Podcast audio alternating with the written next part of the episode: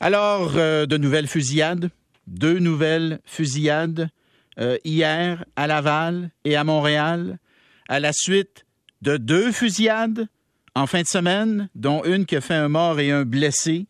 Dans le cas de Montréal, hier, ça s'est passé dans Villeray. On parle de coups de feu qui ont été tirés à partir d'un véhicule en mouvement.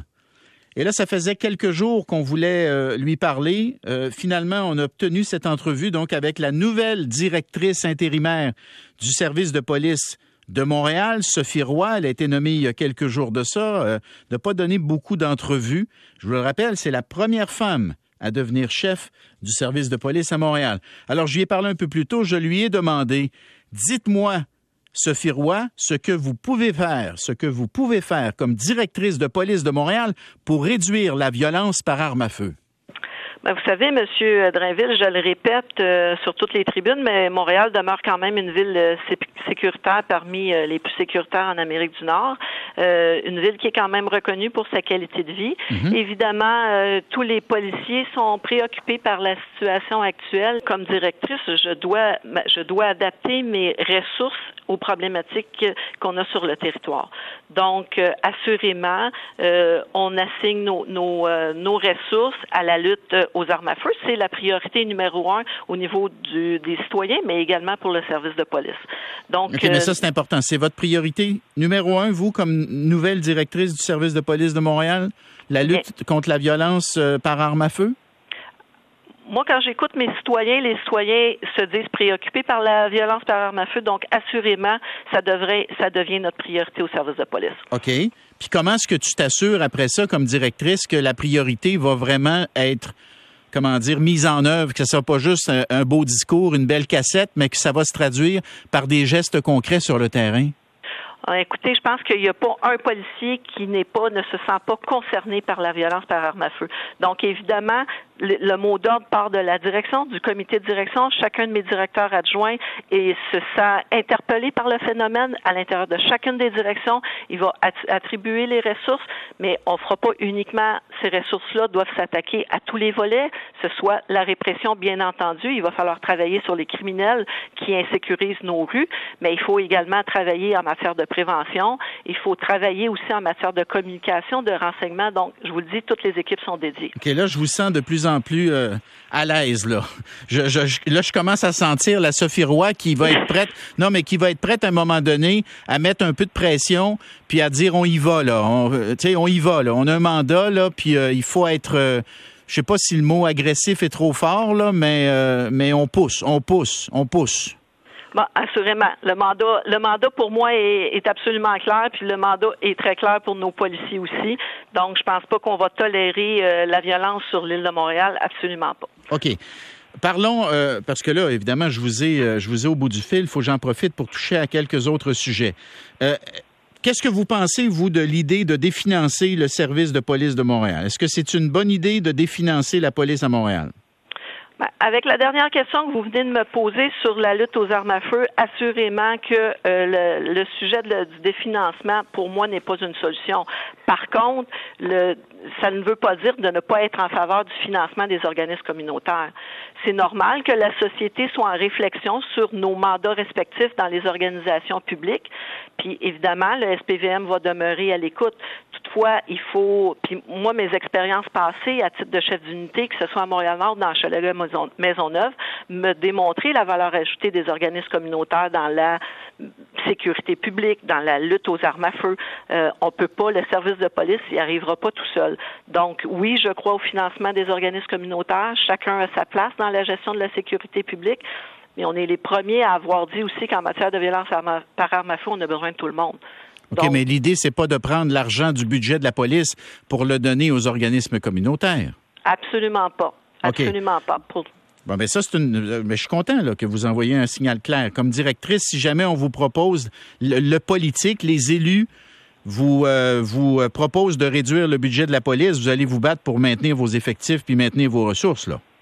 Absolument. Je vais démontrer euh, évidemment la valeur ajoutée des ressources policières, le professionnalisme de nos troupes pour répondre à des enjeux qui sont de nature criminelle, de nature de sécurité publique. Est-ce qu'il y a, à votre avis, du racisme systémique au sein de la police? Par le passé, mon prédécesseur vous l'a exprimé, je pense, assez fortement. On a reconnu le SPVM qui avait l'existence de pratiques de discrimination euh, au sein de l'organisation. Je pense qu'on a plusieurs, ben, je pense pas, je, je vous affirme qu'on a plusieurs travaux qui sont en cours, des initiatives qui ont été prises on s'est placé en mode solution par rapport au racisme systémique il y a euh, quelques quelques temps déjà. Donc, on continue à travailler sur les obstacles, le, savoir-être de l'ensemble de notre personnel. Euh, moi, évidemment, ce que je veux et c'est ce que j'ai toujours voulu, c'est un traitement équitable des citoyens sans racisme ni aucune forme de discrimination. Je pense que nous, on fait, on adapte nos réflexions, on va faire avancer les pratiques nos policiers sont vraiment euh, engagés là-dedans. Nos policiers nous fournissent souvent les bonnes solutions, euh, des meilleures pratiques. Donc, euh, le SPVM continue à travailler à ce niveau-là. Donc, il y, a des, il, y a des, il y a des policiers racistes au sein du corps de police de Montréal. Ils sont pas nombreux, possiblement, probablement, mais il y en a. Moi, ce que je vous dis, c'est que nos pratiques ont peut-être prêté euh, au racisme systémique. Donc, euh, est-ce que est-ce que le SPVM est le reflet de la société? Assurément, faut être prudent avant d'avancer euh, d'avancer le, racisme auprès d'une personne en particulier. Je ne pense pas que ça fasse avancer le débat. Toutefois, il faut réagir quand on a des comportements ou des pratiques qui visent la discrimination. Moi, je vais vous dire mon opinion, là, Madame Roy. Euh, vous l'avez dit, les citoyens, ce qu'ils veulent, peu importe leur euh, origine, peu importe leur couleur, ce qu'ils veulent, c'est un traitement équitable. OK? Ils veulent un traitement équitable sans racisme et sans discrimination. Ce sont vos mots.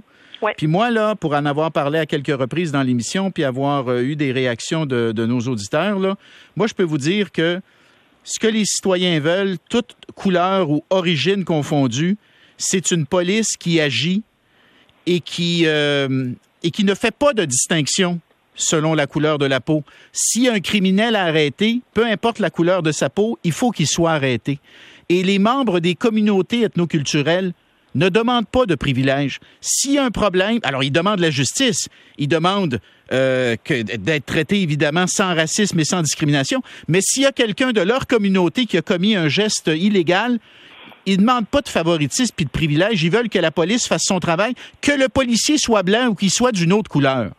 Puis à un moment donné, il faut que les policiers et les policières soient défendus quand on les accuse de racisme, Madame la directrice. Parce que souvent, c'est trop facile. Un policier blanc qui arrête quelqu'un d'une, d'une autre, euh, d'une autre couleur, d'une communauté racisée, comme on dit, souvent, tu vas avoir des groupes qui vont monter aux, barricades pour dire c'est du racisme, c'est du racisme. J'espère que vous allez défendre vos policiers, Madame la directrice. Écoutez, nos policiers, moi je suis convaincue que nos policiers, ce sont des professionnels. Ils méritent l'appui euh, de la population dans la dans leur mission. Donc, pour moi, je suis convaincue que nos policiers font le travail sur le terrain, sont engagés à faire le travail sur le terrain. Vous l'avez dit, on veut que chaque citoyen soit traité euh, de manière équitable. Très bien. Sophie Roy, directrice intérimaire du service de police de la Ville de Montréal. Bon mandat, Madame la directrice. Merci beaucoup, Monsieur Drainville. Bonne fin de journée. À la prochaine. Au revoir. Luc? Vaste programme, comme disait le général de Gaulle. Hein? Vaste programme. Ben oui. Euh, hein? En effet. Mais je veux dire, écoute, je le dis puis je le répète.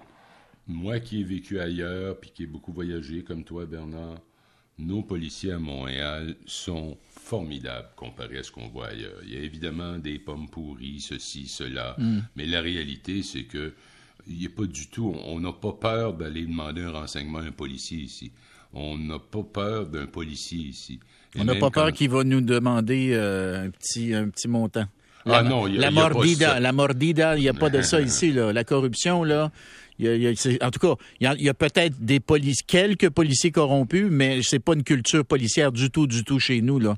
Pas du tout, c'est une culture de l'honnêteté ici, là. Mais ce que je trouve étrange, c'est la rapidité avec laquelle on change de chef. Un, deux, trois, quatre, cinq, depuis cinq, six ans, ça ne hmm. s'arrête pas, là. Ça n'arrête pas. Il y en a même un qui est parti dans des circonstances étranges. On n'a jamais rien su. Yvan, j'oublie son deuxième nom. Delorme? Yvan Delorme? Euh, oui, c'est ça, je crois. Il avait, il avait été... Euh, Delorme, il venait d'être renouvelé pour une longue période. Paf, il démissionne, on n'a plus jamais entendu parler. Quoi qu'il en soit, s'il y a un problème au service de police de la Ville de Montréal, il est au sommet. Il n'est pas au niveau du terrain. En tout cas, on va voir. Là, elle va faire son mandat euh, comme directrice intérimaire. Je lui ai posé la question, mais euh, euh, la réponse, c'était essentiellement parce qu'on a resserré l'entrevue. Mais j'ai demandé avez-vous l'intention d'appliquer pour être permanente, directrice permanente. Elle m'a dit essentiellement, je suis en réflexion. Alors, on verra si, euh, si elle deviendra permanente, mais j'aime bien son état d'esprit, euh, Luc. Euh, oui, absolument. Elle hein? était très bonne. Elle était très bonne. Voilà, voilà. Et c'est la première femme à ce poste-là à Montréal. Non, non, c'est ça. C'est un moment historique. Absolument, absolument. Luc, on se reparle un peu plus tard. Tout à l'heure. Alors, on vous donne un, petit peu le, le, suivi de toutes ces histoires concernant Passeport Canada après la pause.